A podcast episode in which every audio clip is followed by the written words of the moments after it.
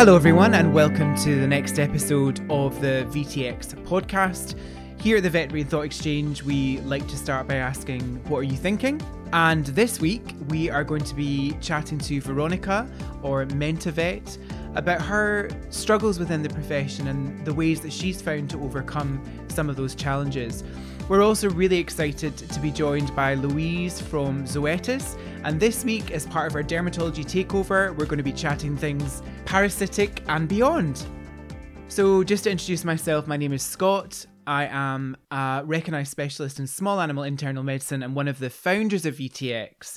Um, I just want to start by saying a special thank you uh, to Zoetis for their support of this podcast and our dermatology takeover. Right, Veronica, thank you so much for joining us. Um, we've been speaking for a while about this, and then um, here we are. So I'm excited that you're here and we're chatting. Um, and it's also one of those funny things where we've kind of connected for a while over um, our social media platforms, and and I suppose you kind of feel like you kind of get to know someone through this funny virtual uh, platform. But it's nice to finally see you. So um, I don't know if you want to start just by telling uh, the folk at home um, just a little bit about you to start. Is that okay? Yeah, sure. Um, so I'm I'm a first opinion uh, small animal vet. Um, I worked overseas for five years, actually straight after graduating, so that was um, an interesting time. But I worked both in a veterinary capacity and uh, with equine actually, and I taught a bit at a university in Africa, um, and I started a conservation masters with Edinburgh. Um, but I'm also a mum and I'm a mental first aider, and I really care about wellness, about um, self awareness, self care, and just kind of getting the most out of life, both professionally and personally. Wow, mm-hmm. very busy. Yeah. yes, and that was a very nice summary. I wish I could. I wish I could be as succinct as that when I um when I speak. just waffle on. I actually have a real tendency to waffle. Brilliant. like so you, genuinely, so you've just... clearly practiced that. Yeah. so um yeah. So I think there was a couple of things. Well, there's a there's lots of things there, but I think what I love is that part of your introduction you're you say but i'm you know i'm a mum um and it, in itself that as many of us know is the hardest job in the whole world. And trying to then combine that with veterinary medicine is also really quite a, a challenge. Have you struggled with that balance? you must have done. Please say you have. Yeah, I mean, massively. Absolutely, massive. I still struggle with it. I don't think there'll be a day when I don't. Um, and I, if someone doesn't, I'd love to hear their secret because yeah, um, they must tell us. They must tell us. Yeah. I mean, I think uh, for me, the one thing that I feel just makes you um, a raging feminist is becoming a parent. Um, and not only a feminist, I suppose, but just the inequality that parents face, I think, in the workplace, particularly in our mm-hmm. workplace, only really hits you when you're in the thick of it, doesn't mm-hmm. it? I, I often find myself saying, oh, it's really hard with the boys, blah, blah, blah. And then always sort of coming back and saying, but yes, I know it's my choice. We chose to go down this road. So I can't really complain because I made this decision. Is do you think that's true then, or do you think we've got a right to kind of complain? It's a i think what you said is really important because um, i when i was really struggling a few years ago um, which coincided with a really awful job but actually i was struggling um, as a parent and as a vet at the same time. And i went to a i joined a motherhood well-being course like a group uh, mental health course locally to me um, which was recommended by a um, health visitor. And one of the things that the actually the therapist said was well you know you chose this you chose being a parent. So um you know you need to kind of take some responsibility. And it really hurt my feelings at the time. I got really upset. She actually apologized later which i think brought us closer. But i do feel that. And i think um but i also feel and it's a bit like mental health i feel like un- unless you're a parent you cannot possibly imagine what it's like to be one and i don't mean to say that to um you know, kind of uh, get the violin out and say, gosh, being a parent is so awful because it is such a joy. Uh, but at the same time, there is nothing that compares to it. And it is a full time job and a full time job and a full time job. It's exhausting, isn't it? And I think, I don't think anyone who's not a parent can really ever fully understand. And it's the same with mental health. I think it's so important to get people who are mentally well to get on board and to support each other. But until you've really been there at the depths of um, some of these really difficult situations, I don't think you'll always get that understanding from people who perhaps haven't been there. Mm-hmm. And that's why I think this awareness is so important. Mm-hmm. I think the other thing is, though, uh, you know, yeah, as you said, being a parent is really difficult. I also think though, and this is not maybe just veterinary medicine, but it's the for me one of the the toughest things is the guilt when actually you become so consumed with your job and then at the end of a day a, a long day you know you just want to sit in a dark room and rock quietly to yourself. And um but you can't do that because the kids are banging on the door. And then you feel really guilty because you're not able to you're not mentally in the moment. I, I one of the things i have to really work on is is that being there in the moment and not just being constantly distracted by the 20 million other things that are going on in my mind. Um and that's something that i've really struggled with and gives me a lot of yeah guilt i suppose. Mm. i don't know if that's the right it is the right word. I do feel very guilty um and and trying to find that balance i think is really hard. Absolutely. Yeah and i i find myself and my husband and i are reading this amazing book. I think we spoke about it the book mm. you wish your parents had had um but ultimately i think it is hard and i think you realize not only as a parent but anyone who has more than one project on at any one time there has to be some give and take. And I think all vets are such overachievers. We want to do the absolute best in everything that we try. And parenting is no different. We want to feel like we are achieving something, we want to feel like we're winning. And actually, you can't win at parenting, can you? Um, the rules keep changing. As soon as you've mastered one stage, suddenly there's another challenge and you're not equipped to deal with it. And I think it's a real, for me, parenting has been a real eye opener for tackling my perfectionism because I can't be everything to everyone all the time. I can't. I can't be the absolute best vet on the planet and the absolute best parent on the planet. Something's got to give. And I think it's taught me that actually good enough is good enough. And I need to set time aside to do the things that are important to me.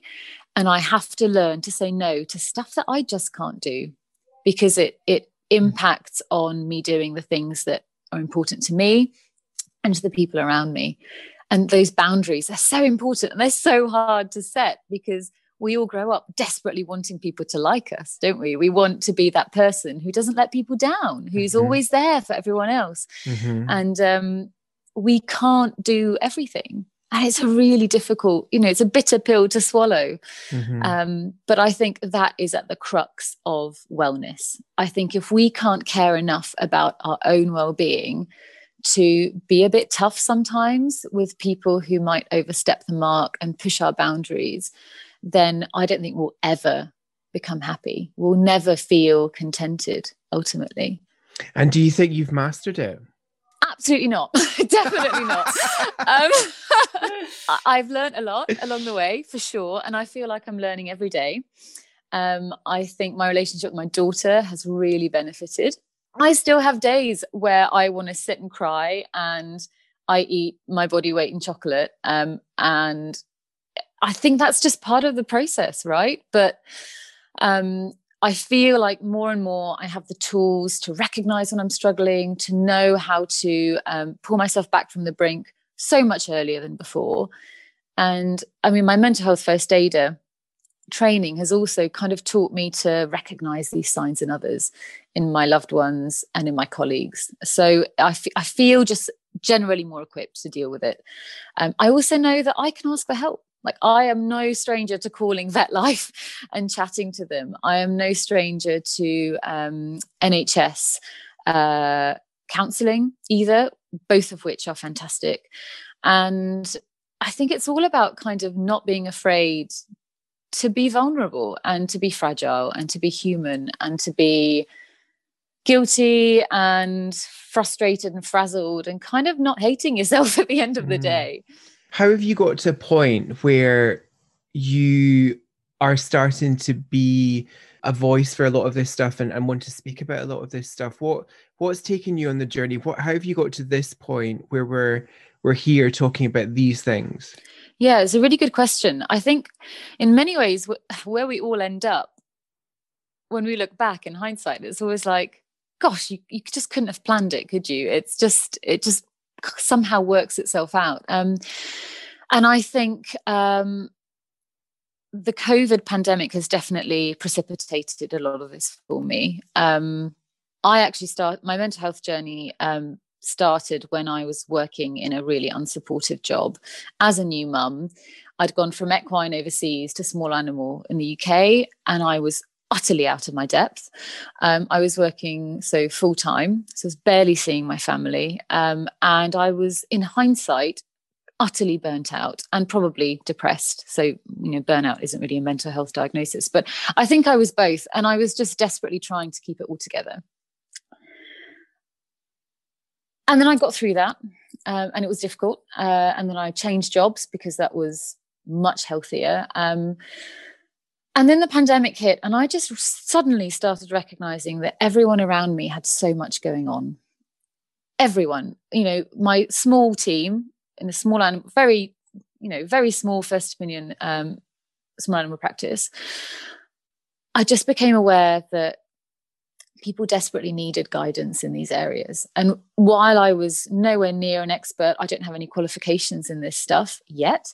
Um, but I just felt like my own journey through quite a few common issues like anxiety and depression, um, re- and a, you know a degree of postnatal depression as well, had kind of made me the person to come to at work.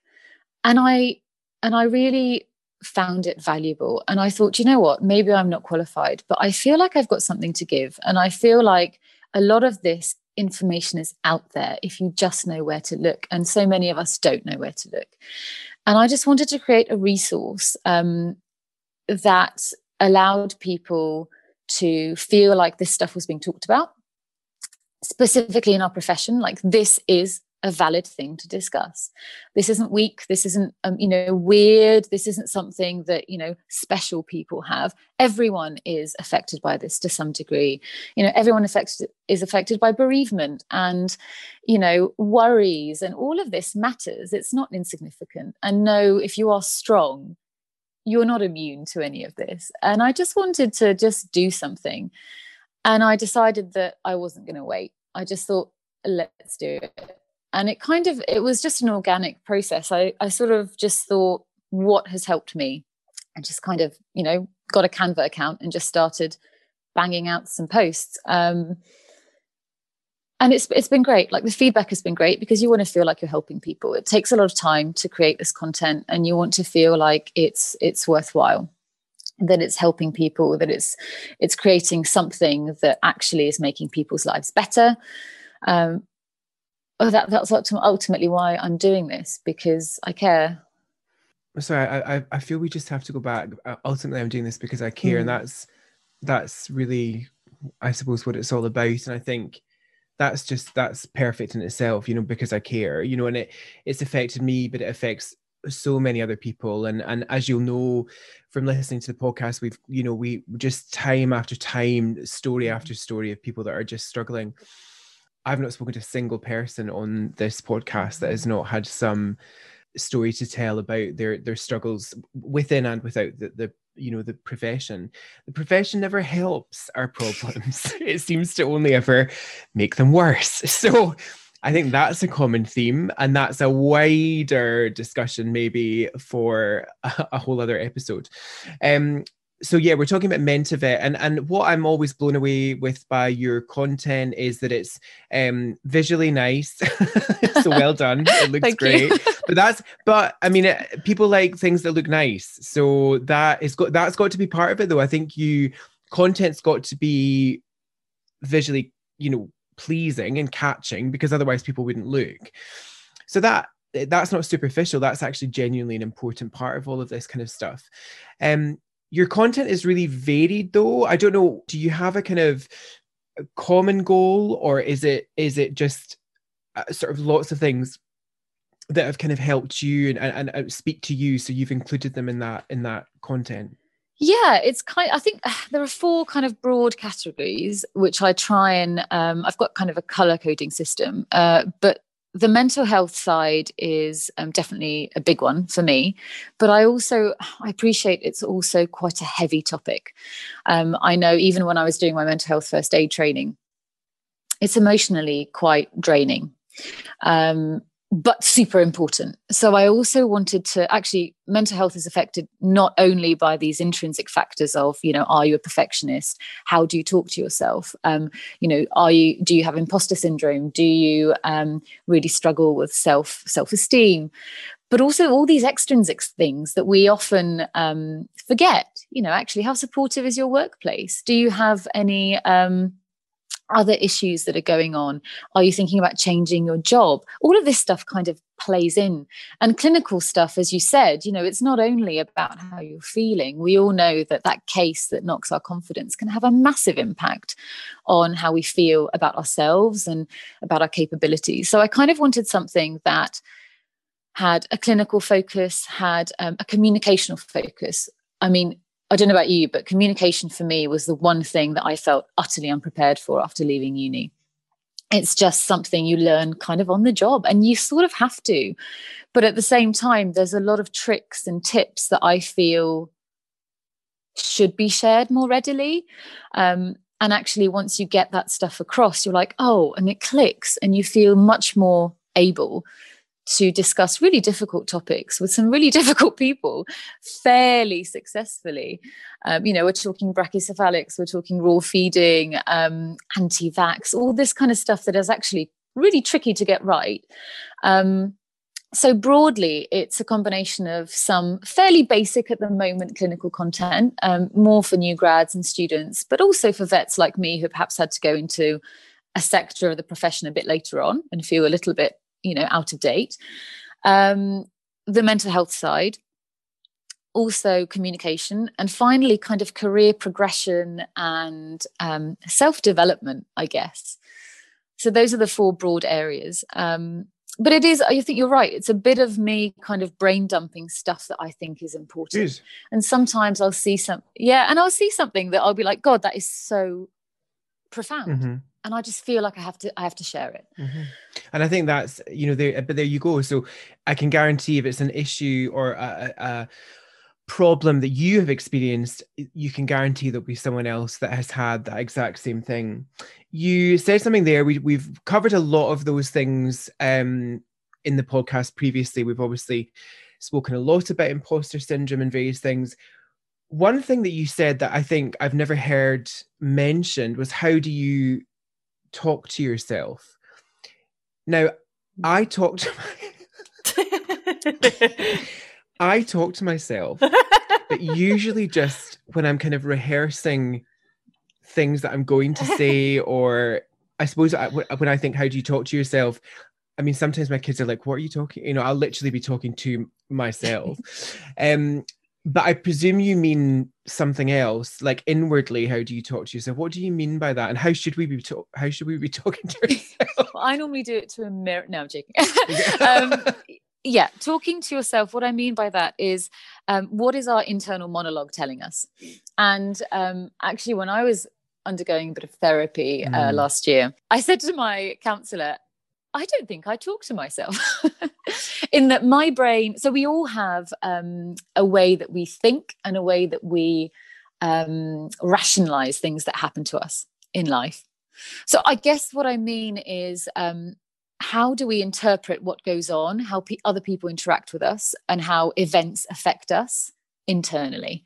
So, um, you know, someone who is a perfectionist might find that a perfectly well done bitch spay that took over an hour is a failure, right? And they will speak to themselves. And it may not be a conscious, you know, it's not a conscious thing necessarily. It's not that you're sat there thinking, you know, I'm a terrible vet, but your mood will drop, and you that that event will have um, a a profound effect on you for hours, days, possibly weeks maybe even years. You know that com- that complicated case that um, where the animal ended up dying. That many of us might still be affected by that years down the line. And I guess the question is why have we not been able to rationalize why that happens? You know, are we so? I think many of us focus on intrinsic failure much more than we focus on extrinsic failure. So something that we somewhere something's gone wrong and we autom- and it's the same with parenting we automatically think well that tantrum happened because i'm a terrible parent and um, i wasn't able to handle my child's emotions because i'm i'm just not cut out for this i'm too impatient i'm too um, young and inexperienced, whatever it is. Um, and actually, a lot of the factors that lead to these events are extrinsic. You know, the child is tired or hungry, um, or you know that animal was really critically unwell, and actually the the prognosis would have been terrible anyway, in spite of everything we've done. And I think it's all about that. You know, how often do we cut ourselves some slack and use evidence to to make us believe that we are not always at fault and look, where we are at fault and we've made a mistake, of course, we have to problem solve that and find solutions and move forward. But I think so many of us don't talk to ourselves like we would a best friend. We don't, we, you know, we're not kind to ourselves in the way that we should mm-hmm. be. And all that leads to is this um, crippling anxiety, lack of self worth. Um, mm-hmm. And I think there are so many amazing people in our profession that are so skilled and just give so much of themselves it really breaks my heart that so many of us can't see those qualities in ourselves. Mm. That's true. I love, you know, that uh, speaking to yourself like you would your your friend and i think that's true you know i had a, a, very similar conversation with steph steph sorrell we both had a couple of things actually over the last few weeks where we both i think really doubted ourselves and come to the other for reassurance and and and she was saying but it, what what would you say to me if I was the one saying this to you? And it wouldn't be the same thing you're saying to yourself. So why are you saying it? why are you doing it? You know what I mean? Like, so just think, let's reverse the roles. Yeah. You'd be saying to me, oh no, yeah. this is blah, blah, blah. You know, you would be counseling me in the way that I'm counseling you. So why the hell are you not doing that to yourself? Oh, because, well, and you're like, no, but nothing but there's nothing you're talking rubbish so so i, I like that i, I think and again just having that moment to think about well what would i say to my best friend in that situation and it probably is the exact opposite of what you're um saying to saying to yeah, yourself absolutely what do you think is the biggest you've only you've only to choose one what do you think is the biggest problem within the veterinary profession that leads to some of the problems that we've been talking about? Oh, that's a tricky one. One. let's start. So let's start with your favorite. um, we can work down a list. Gosh. I mean, for me, I think it's uh, this this mentality of if you're a good vet, you don't ask for help. Mm-hmm. You know, this mentality of actually, if you're any good, you just know the answer. You can just do it. Because no one is born an expert. No one leaves uni an expert. And I think no one talks about that. And there's also this damaging mentality from, and I, I don't mean to point fingers at all, but I think some older vets who have um, lived through and worked through a time when there were no out of hours facilities when everyone had to do their own out of hours and actually there wasn't much support and there wasn't much CPD and you just kind of had to and look I and I don't envy them. It must have been really tough. And the work life balance clearly was um awful you know but at the same time I just don't think that that means that we have to force the newer generations to go through the same yeah. I really think that we all have a role to play in making things better and in leveling that playing field and in embracing change for the better. And I just don't think that resentment has a purpose. You know, actually, well, I had to deal with all this, um, you know, this. I hate the term snowflake. I just, honestly, I hate it with such a passion because that's what people say. You know, people say if someone's struggling or someone's, you know, unhappy in a role um, that they're a snowflake and they're weak and i just think that is so damaging because times have changed and um, i love james herriot it's it's just I'm, I can't wait for my daughter to be old enough for me to read all his books to her.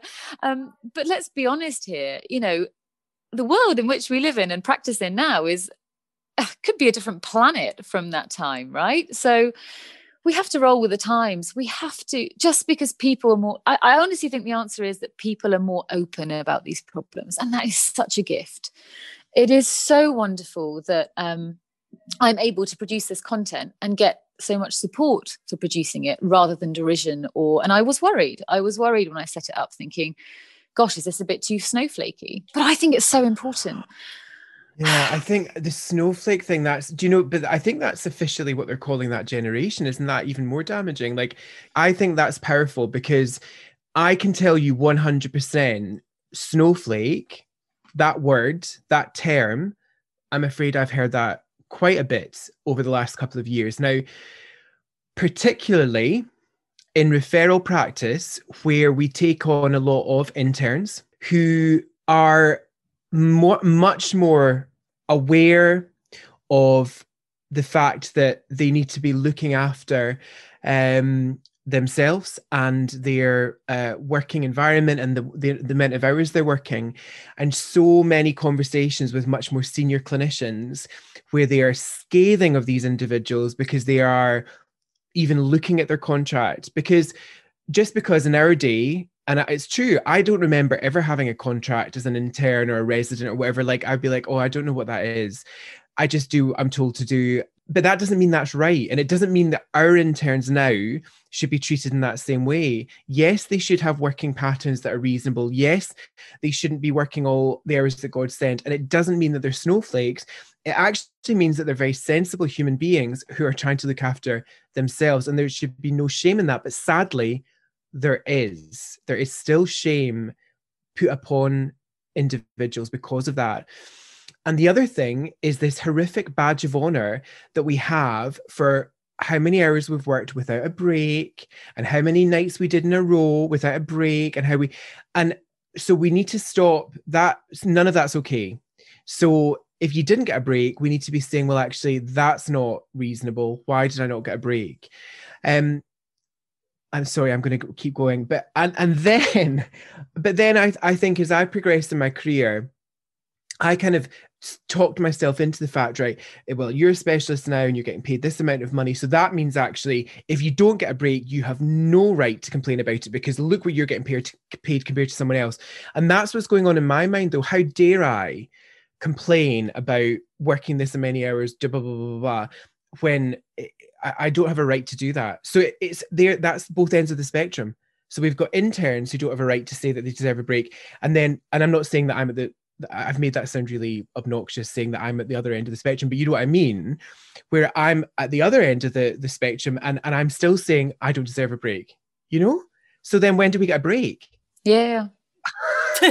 no, exactly. Yeah, exactly. Sorry to, sorry to rant, but that's really true. Yeah, it's that martyrdom, that feeling that we have to be above and beyond what we are. And we just give too much of ourselves. There's nothing left. And then, you know, you know that thing when when I was growing up and I, you know, when you go in a plane and you've got the insert and it says, you know, put your own oxygen mask on before you help others or children.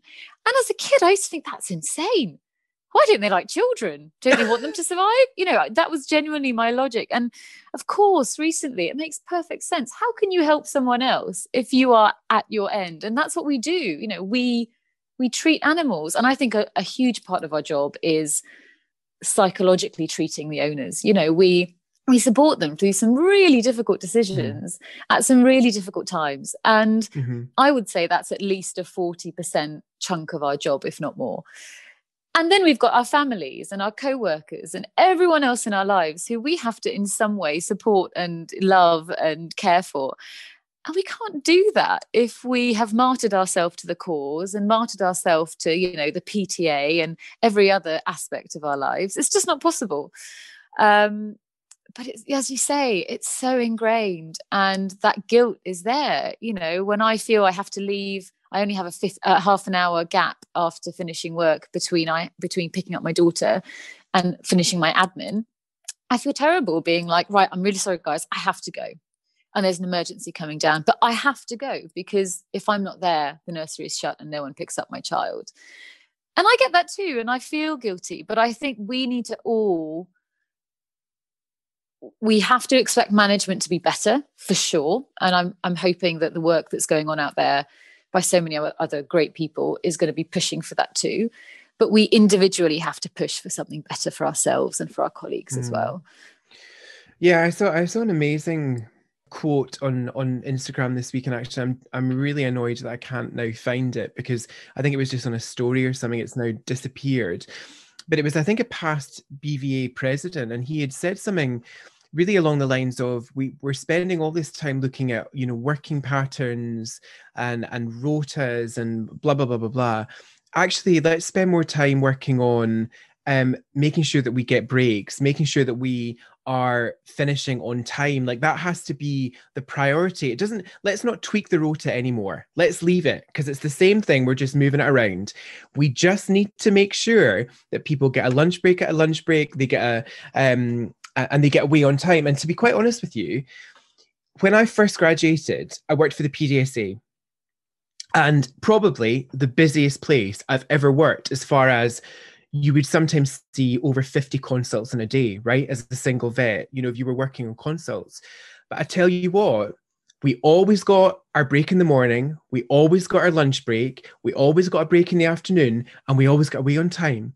Now, there's all that's complex, and I clearly I know there's lots of reasons for that, but that was a priority of the PDSA to make sure that structure was there, and it worked. And so there's no reason that we cannot achieve that elsewhere.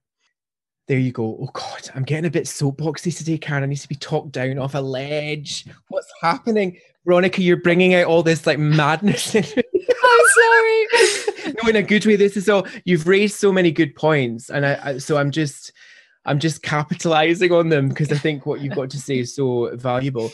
Um, what what journey are you on then? What are you what are your kind of goals for the next year? What are you trying to achieve? Yeah, it's a great question. Um, I mean, I'm still working on my um, clinical work as well. So, it, clinical, which is partly why I think hopefully I'm quite well placed to do what I'm trying to do. Um, I really love working in practice. And as you say, it's peppered with so many frustrations and limitations, but I love it. It's, I feel like I'm in my element and I'm not the most experienced vet. Actually, I'm the least experienced vet in my practice clinically.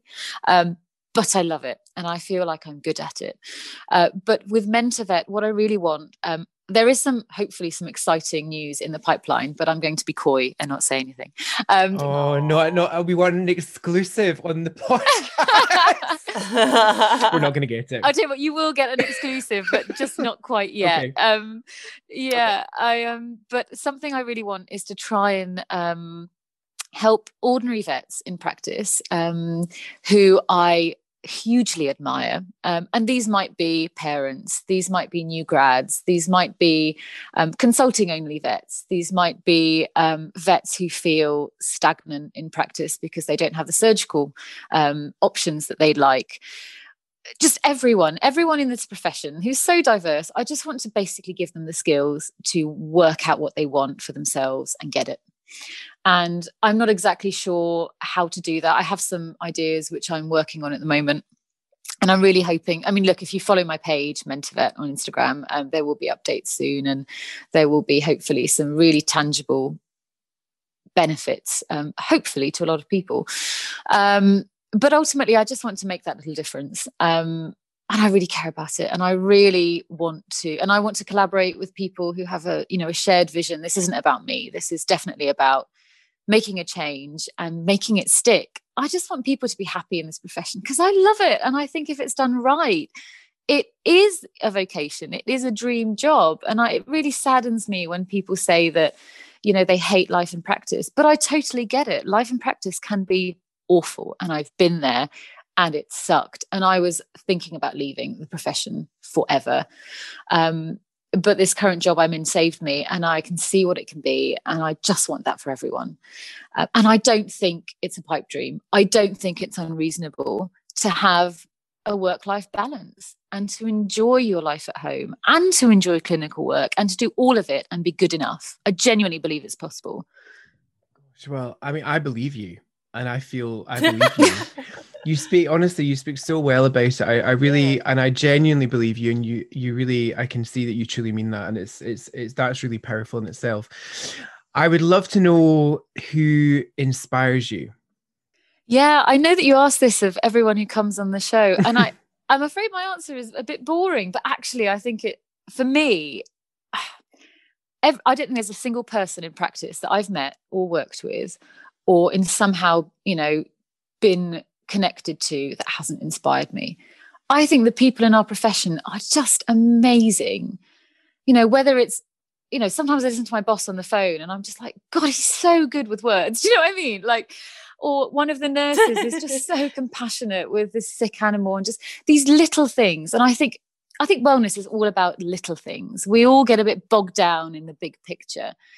And sometimes, if you just let yourself be inspired by some of the tiny things that actually make a difference, there's just so much good in this world. And all we get told about is all this negative stuff. And I, I just love I just, yeah, I get inspired by people I work with, by people I see, sometimes by clients who are just so unbelievably dedicated sometimes I'm inspired by clients that are a real pain in the butt, um, but actually make me have to bring out the big guns to sometimes put them in their place. And sometimes we have the most amazing relationship thereafter. You know, like there's just ordinary people doing amazing things every day in veterinary, and they don't get the recognition they deserve, I don't think. Mm-hmm. No, definitely not. 100% no. I think that's absolutely true. So then tell us about tell us about a little thing that we can all do today that might just make a big bit of difference? Yeah okay. Well this is what i started about a year and a half ago and i do it every day and it's awesome. Get a notebook.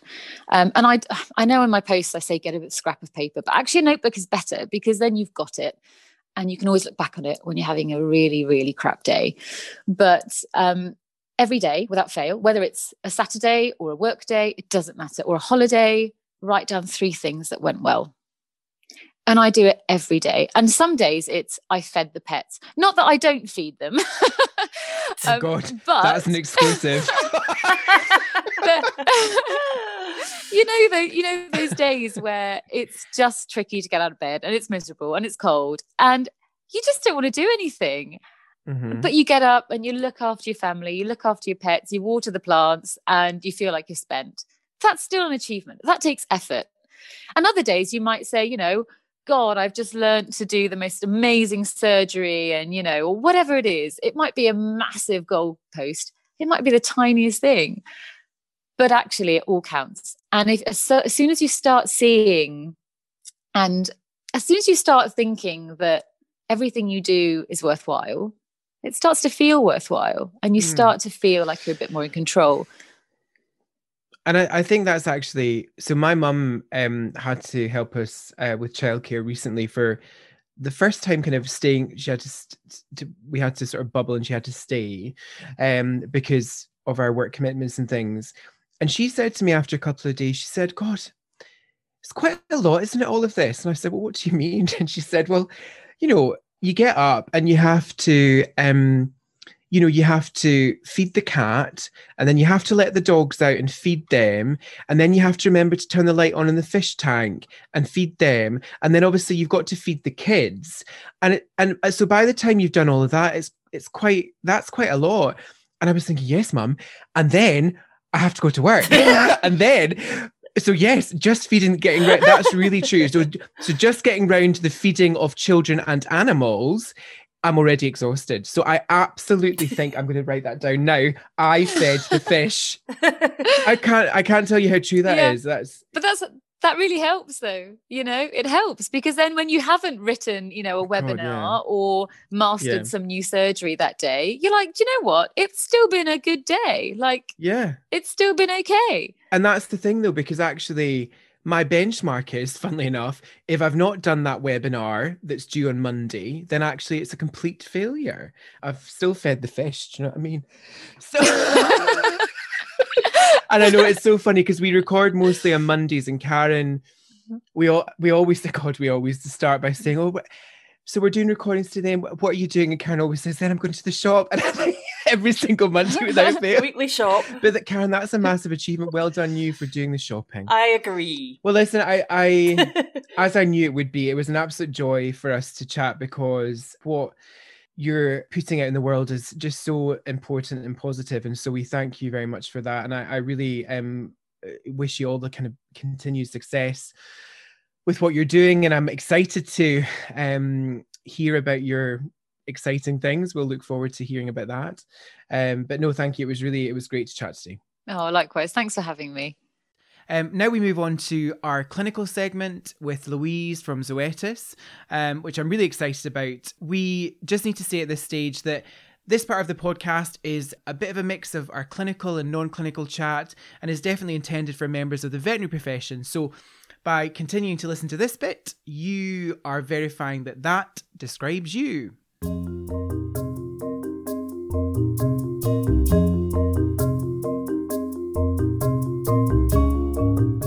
Okay, so um, hi Louise, thanks so much for joining us today. Um, we're very excited to have you on. Hiya. I was reading a little bit of your background, um, and you've done some quite interesting um, things. So I just think it'd be nice just if you started by um, introducing yourself to our listeners, um, and just a little bit about your background. Yes, thank you.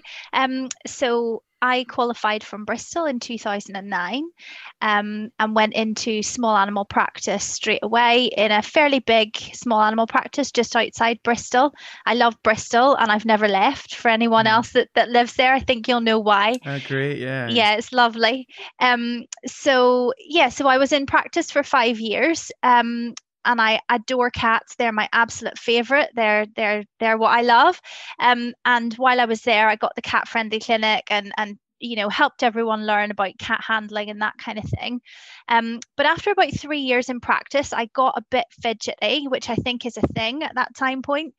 And I thought, what what's next? So you know the the first thing I thought about was going to do a certificate or even a residency. I'd applied for some internships.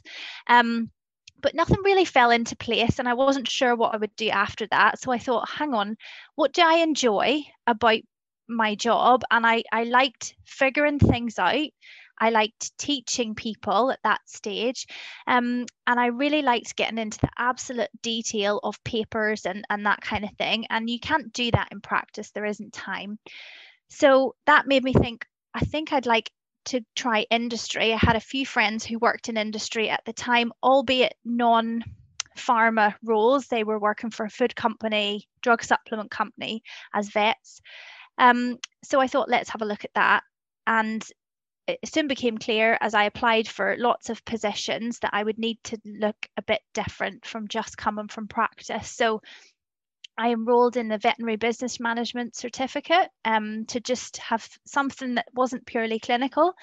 Um, and then I was fortunate enough to get a position at Bristol University as the feline scholar, um, which is a part research, part clinical um, role sponsored by Zoetis.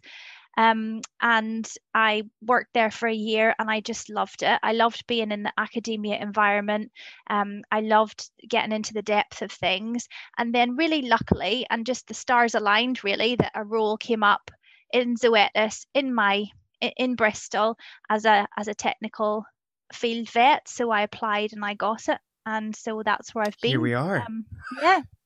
Yeah, that's really cool. And, and and what I love, uh, I think I mentioned before. So you got to work with the amazing Yes. Severine Tasker, who literally, who literally fangirl over. She's brilliant. Yeah. Yeah, so she's actually now. So she's now the um, clinical supreme at, at the group that I work with. So I've had a the great sort of pleasure of of of, of working with her. Yeah. But she's just amazing. So that's very cool.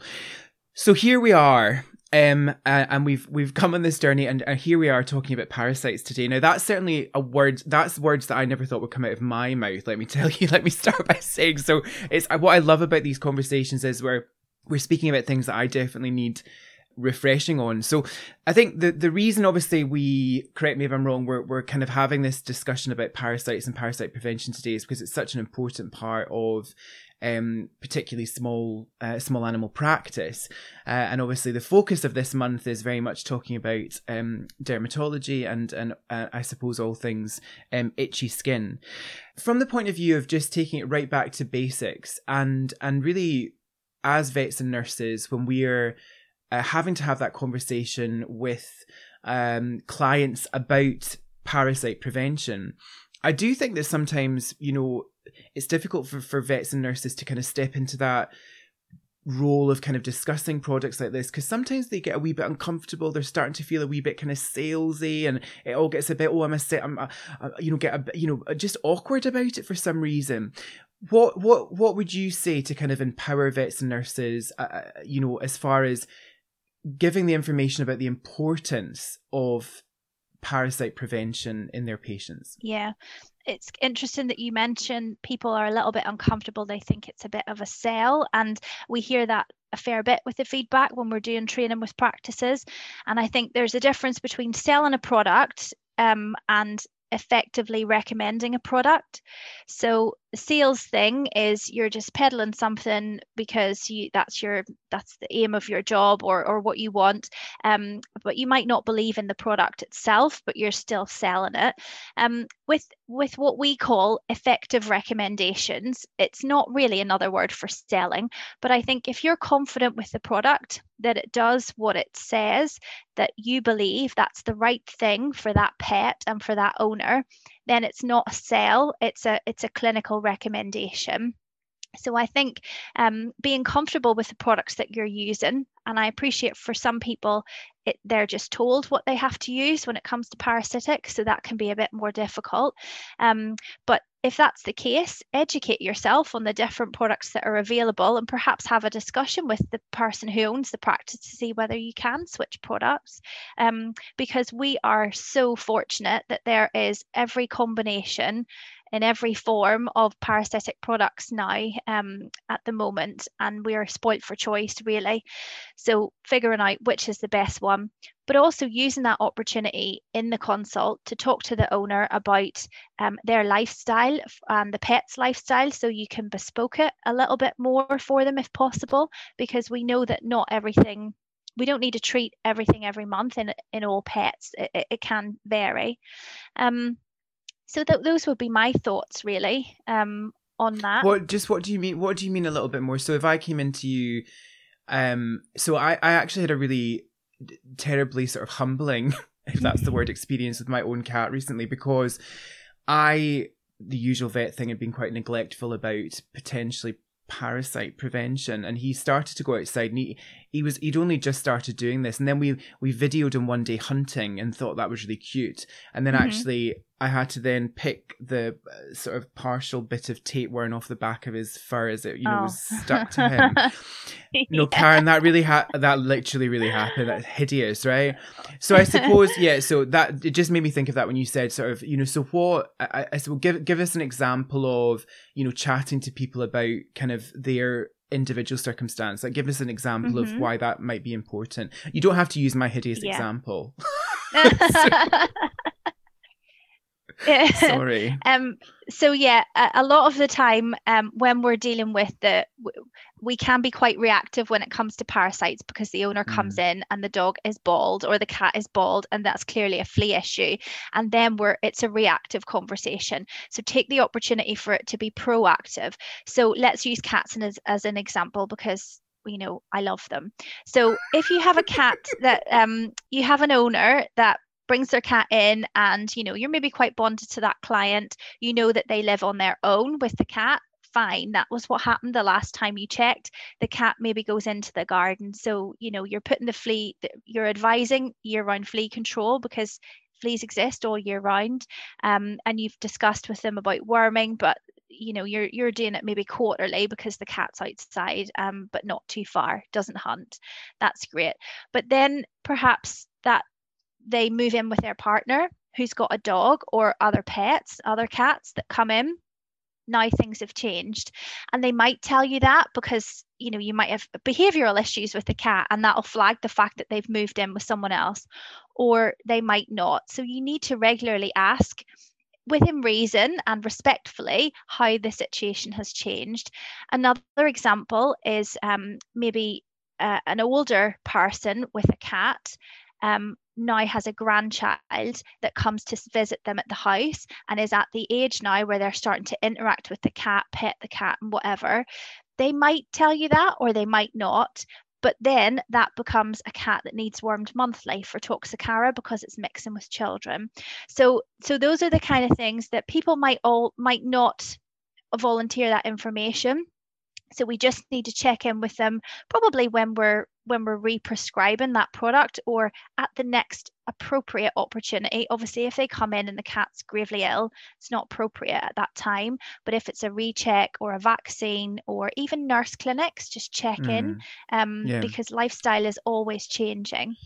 And I think that's a really good point. To, and we've come across this before when we were chat- chatting to Michael, actually, Karen, about nutrition, was that if you don't ask, they're not going to tell you. Like, what you know eh, absolutely. and and and this and this is like you know and he gave a really good example you know. So what do you feed your dog? Oh, just chicken. I mean that's just chicken nothing else. Yeah yeah just chicken. It wasn't but it's the same sort of thing like how you're not going to understand people are not going to just volunteer information about changes in no. their lifestyle which may affect sort of parasite control. So i think that's really important Obviously, you've mentioned fleas, and fleas are a very obvious one because if your pet gets fleas, that's really gross, and, and we want to do something about that. But it's mm-hmm. more than that. You know, there's it's not, and it and yeah. and if your pet gets fleas, they're probably going to be really itchy, and that's also a big concern. But is there a wider mm-hmm. discussion there about kind of flea prevention beyond just the obvious gross, itchy typical well yeah. i mean that's is that a good summary i think it is so is yeah. but, but there's a wider discussion to be had there yeah. So obviously the the the itch and the skin disease that can come from having fleas. Um, fleas can spread tapeworm. Um, and that's they're the the intermediate host for that. So if you're not under control with fleas, then you are likely to get that tapeworm. Um, but also potentially zoonotic diseases like Bartonella um, is spread by fleas and actually you know, a lot of fleas have got Bartonella, um, and that has consequences for people at home, but also for us as veterinary professionals who are coming into contact with fleas and flea dirt every day. Um, and I, I remember um, a really great lecture by Mike Lappin, probably about five years ago at BSAVA, and he talked about Bartonella and when they work in the lab, they use full PPE when they work with Bartonella fleas because it, it can make you really sick. Um, so, like some figures, I think one one study showed about 11% of cat and dog fleas were positive for Bartonella, which is you know o- over 10%, and we're definitely seeing we're seeing fleas a lot in practice. And you know, it can cause signs like headaches, fatigue, things that are quite non-specific that a GP wouldn't necessarily think I need to test you for Bartonella. So if anyone out there has got these fake signs, mention to your GP, please can you check for Bartonella? But you know, I was responsible pet ownership. Part of that is is helping to reduce the zoonosis that comes from these kind of things. So flea control helps with that. I think also Bart from from from my point of view as a medic, um, Bartonella is a funny old thing because we um there's it's always kind of on a list somewhere as a differential sometime. It's actually a very hard thing also to test for effectively and and um you know and so i think it's much better if we just take it off the list and just prevent against it. So you know yeah. I, I think that makes the whole thing just much easier. One of the things that I think, um, thinking back to when I was kind of first in, in first opinion or, or primary care practice, I remember the options for all of this stuff being a lot less, being more, more limited. Like I remember, you know, back in the day, I think the options were between, you know, frontline stronghold and Drontal. I mean, maybe that was just where I worked, but I I've, I remember it being very simplified, and certainly now there's a lot more stuff out there as far as um what's available and what what's kind of the way that we treat these things. Particularly also actually whether we do a spot on it or it's oral medication. I don't know if you can just uh, just sort of i don't know comment on on kind of that change potentially within the last i don't know 10 years as far as what what's out there and what's available for people? Yeah, yeah, certainly thinking back to 10 years ago, what we had to manage fleas was, yeah, like you mentioned, fipronil, imidacloprid, we had selamectin, um, and that those were all spot ons and there was only i think one oral option um, and that was just for fleas. And then as time progressed we had the appearance of the isoxazoline group um, as a as a new class or a new group of of drugs to address ectoparasites. So not only fleas but also ticks very effectively in an oral option um, and and that was the start of sort of the um, the tablets for dogs um, for flea or, or antic control. Um, and that gave us flexibility because and i'm sure the others will speak to this but if you've got a dog that's atopic or has has recurrent skin disease that might need bathed quite frequently an oral option or a systemic option for flea control for them is what you want because if you're bathing them a lot you're going to decrease the efficacy if it's a topical product. Um, and and just managing dermatology as a whole if we do think about parasites related to dermatology when i qualified in 2009 if you had a demodex case that was quite tricky because we didn't have a lot of management. We had the baths, and then that went as well for a while. I remember there was a stock out of that, and we were using oral ivermectin off license, which was a bit scary. Um, so you know, when you had you didn't look for Demodex because you didn't want to find it, um, because you couldn't really effectively treat. But now with the isoxazolines, we're spoiled. We're really spoiled for choice because it's it's really easy to manage Demodex. Um, but I think as as time goes on, if we think about all these products that have come out that are all prescription products, um, it gives the vet more control over what they're prescribing um, and, and what they can recommend. But interestingly, even with the advent of all these products, um, these new, really effective, safe products, we still see that there is a huge proportion of the market is in non uh, non prescription uh, products. So if you think about places like online, in the supermarket, in pet shops, owners are still buying their products from there. Uh, can I just ask a really? I, I wanted to ask a really interesting thing about that. So I think one of the things that's really changed is obviously the availability of just everything, you know, and, and the the range of things that you can get from so many different sources, whether that be the corner shop, the supermarket, online, wherever, wherever, wherever.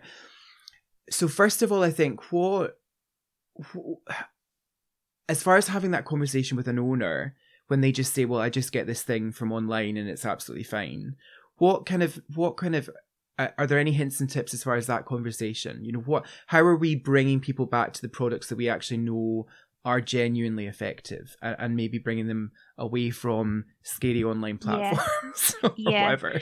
Um, what I always go back to when we use prescription products is that they're licensed, and that means that they have been tested for efficacy and safety. And we know that they are both effective, so it's going to work when used correctly um, and when applied correctly, uh, and they are safe as well, as much as we can say that they're safe based on the data from the license.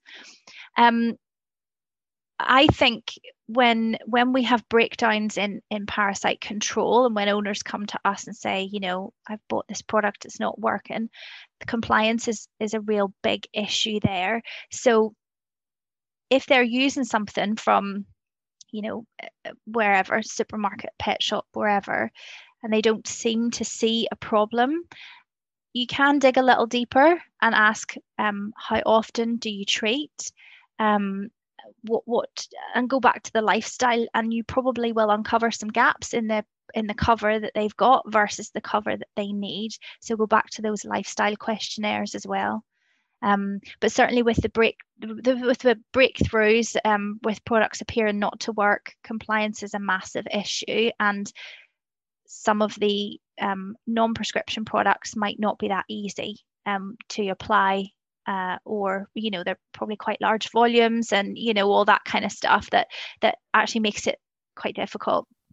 I think there's also a real move in in people generally and i feel this in my work as well where they are more obviously they, they have the ability to look things up, um, and they are definitely more anti-chemical you know and there's this kind of like you know i don't want to be putting all these chemicals on my dog or in my dog or on my cat or whatever.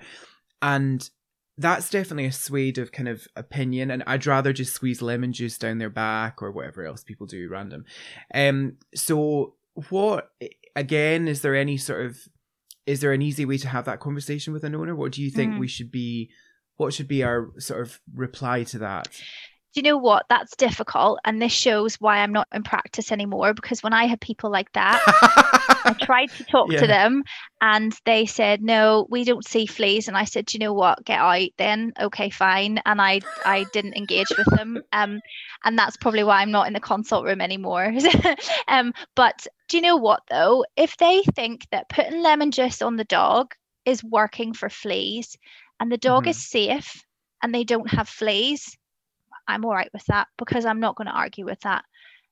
When mm. they hmm. get fleas, then we'll have a chat about which product is appropriate because they probably will. But it might be that the dog is not going near anywhere that it's going to pick up fleas and that's why it hasn't got fleas it's obviously not because of what they're using um so so with people th- there's a spectrum as well of those kind of owners and i think some of them are not they're misinformed but they're obviously they're they're also quite um, they don't understand or they don't have the information. So that's why they're a bit worried versus people who who maybe believe misinformation and, and and feel that that's right. So you can take that time to educate the owner and always go back to and this doesn't matter whether it's a parasiticide product a non-steroidal a, a anesthetic product whatever.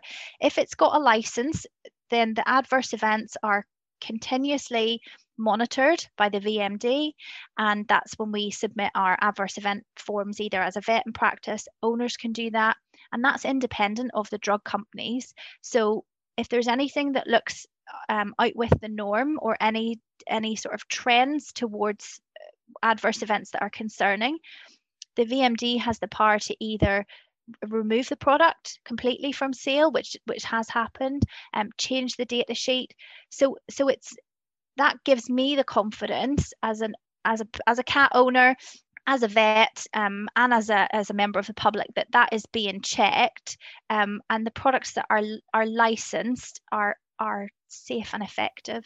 Exactly. No exact i think that's the key thing.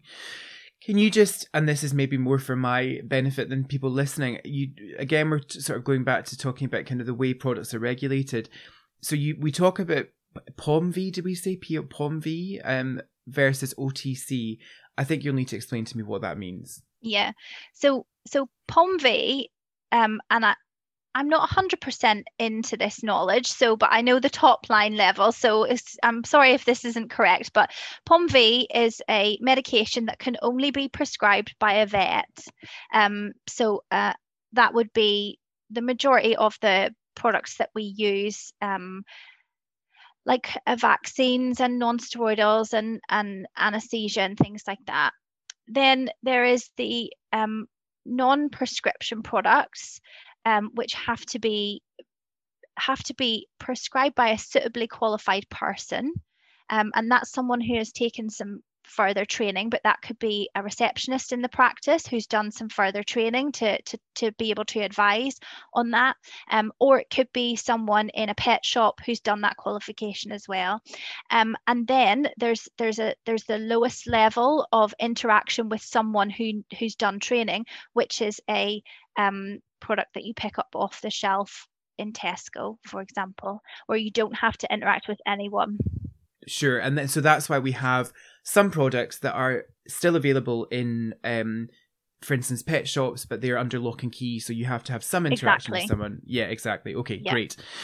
Um, as far as um, we talked a little bit before about um, sort of owner compliance, um, and I'm you know eh, not just with parasiticides, but also with everything. You know, compliance is a big challenge. I don't know. Do you have any sort of insight into compliance and and and and potentially the issues that that causes in this kind of particularly in this kind of parasite arena? Yeah. So the compliance data that we have um, is is quite interesting.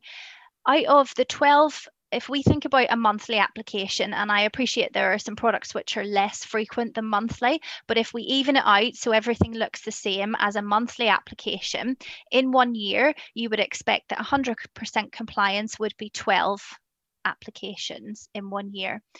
But what we know for dogs and cats for flea products in practice is that the average compliance for dogs would be about three applications per year, and for cats, it's about two. So that means that in in in a in an average practice, the average dog, which is medicalized, i.e., is coming in for vaccinations and things, so they're already fairly engaged. Um, what practices are seeing is that that dog is only getting three treatments per year out of the 12 that it needs, and the cat is only getting two. What we also know is that from from sales data of all the products that are available, so this is separate to what a practice is selling. This is what the UK is is is buying, is that there is a massive proportion of dogs that are apparently covered for fleas. So there's a gap between between what the practices are selling and what owners are buying. And we know then that the owners must be going elsewhere for their treatments. Mm-hmm. So they're not coming to the practice as the first go-to place. Um, they'll be they'll be buying it over over the counter or um, you know in a in a supermarket or whatever. So there's there's compliance issues that way, but I think for fleas, that's one thing. But when you start to get to things like, especially Toxocara in households with children or immunocompromised people, two treatments a year is absolutely not enough.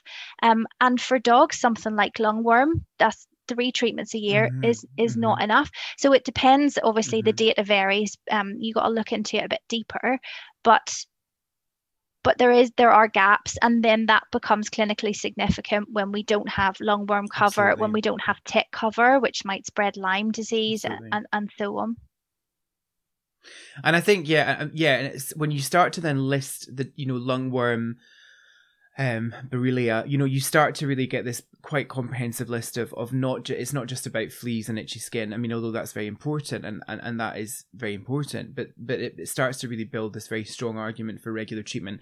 And then it comes down to my question. So uh, you know me as an owner um you know i just want the most straightforward i want you to give me the most straightforward regime ever because that's going to happen probably if you make it simple. Um, how simple can we make it? I mean, how I presume we we can't just give a one product that does absolutely everything because that's not the way the world works. But is how simplified yeah. can we make this for people? Yeah, so we know with compliance, the less things we ask an owner to do, the more likely they are to do them. So if we can make as little product application as possible, i.e., we just need to apply one, not three. Um, if we can make it easy for the owner to apply. So, in the case of cats, if you've got a low volume, if you've got a product that you don't have to wear gloves, um, if you've got um, a product that that the cat will tolerate, then the owner is more likely to, to do that more regularly because it's not a pain to do that. Um, with dogs, if the dog will either take the tablet, which is probably the easiest thing with dogs, I don't own dogs, but I feel that it would be easier if a dog could just take a tablet than apply a spot on because of their size usually. Um, so, so there's the side of um, the number of products we're asking them to apply, and then there's the other side of the ease of use of that product as well. Um, so uh, tablets that are palatable, um, tablets that you can give with or without food, so that the owner doesn't have to wait to give the tablet; they can just do it when they remember. I suppose the, the take home message there is that there's there's not a one size fits all. I think we still need to be having those conversations, don't we, with owners about the lifestyle stuff. So I think it's a again, it comes back to ask asking the right questions because uh, if you don't ask, they won't tell you and then we can come up with the most simplified regime for that uh, for that individual. And that i suppose that's ultimately the, the most important thing. Um i hate to talk about covid too much but we'll just mention it here. I think um uh you know coronavirus has changed so many things about so many elements of veterinary practice. Um do you as far as kind of preventative medicines like this, um, you know, we're talking about parasites specifically. Do you think people's behaviors that have changed during coronavirus, do you think that that will affect the effectiveness of what we do from a parasite point of view? So I think the the animal's lifestyle probably hasn't changed that much. They're still going out for walks if they're dogs. The cats are still going outside, so they still have the same requirements for parasite protection. But owners, obviously, their buying habits have changed and their um, frequency of going into practices has changed. Um, they may not be able to go in at all um, at the moment. Um, because because of the nature of my job, I hear of millions of different ways that practices are handling that. Um, but but certainly we have to accept that people are shopping online much more frequently now um, than they used to and that that trend was increasing before covid but we've seen it really go um, during covid so if they won't come to us for these products then we need to send it to them and and that is what we can do there are there are many um, options for subscriptions for parasite products. One of the other benefits of having a subscription, especially one that's delivered monthly to the owner, is it helps compliance because the reminder is the product arriving on the doormat and they can literally just pick it up and do it there and then. So that will really help with compliance. Um, but I think we need to be adaptable as as vets and as practices in a business way because we've seen things change in terms of the markets of people shopping online more. They're they're you know they shop between 6 p.m. and 12 a.m. at night. We're not open then, so how can we get a product to them and still keep that business? But also keep that pet protected. So I think we need to be adaptable. Yes, we want them to come in to see us for footfall, but I think realistically that's not that's not the way things are at the moment and certainly won't be going forward. Um, so so offering that option and and I always say about this, it comes back to options. You will have clients who want that, who want their product to be posted. I'm one of them. I don't want to go to the practice if I don't have to.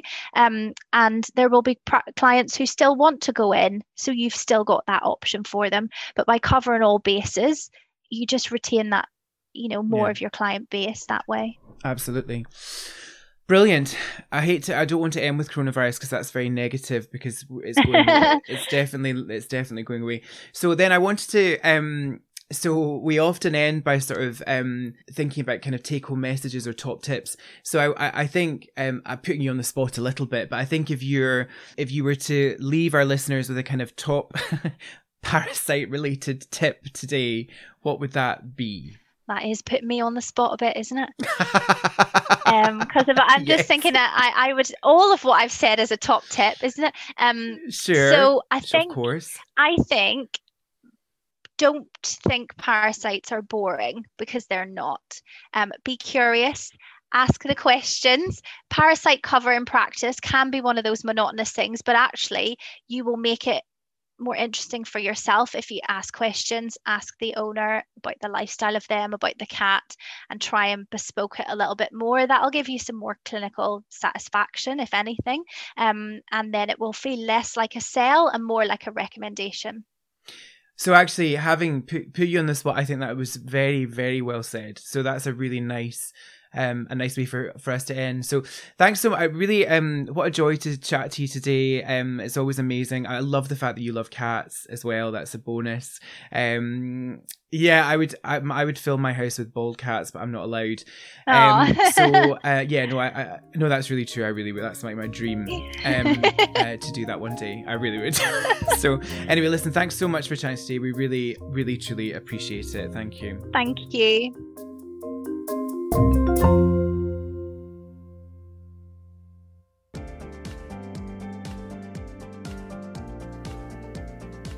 A massive thank you to Louise and Zoetis again for their support of this podcast. I hope we haven't left you feeling too uh, itchy.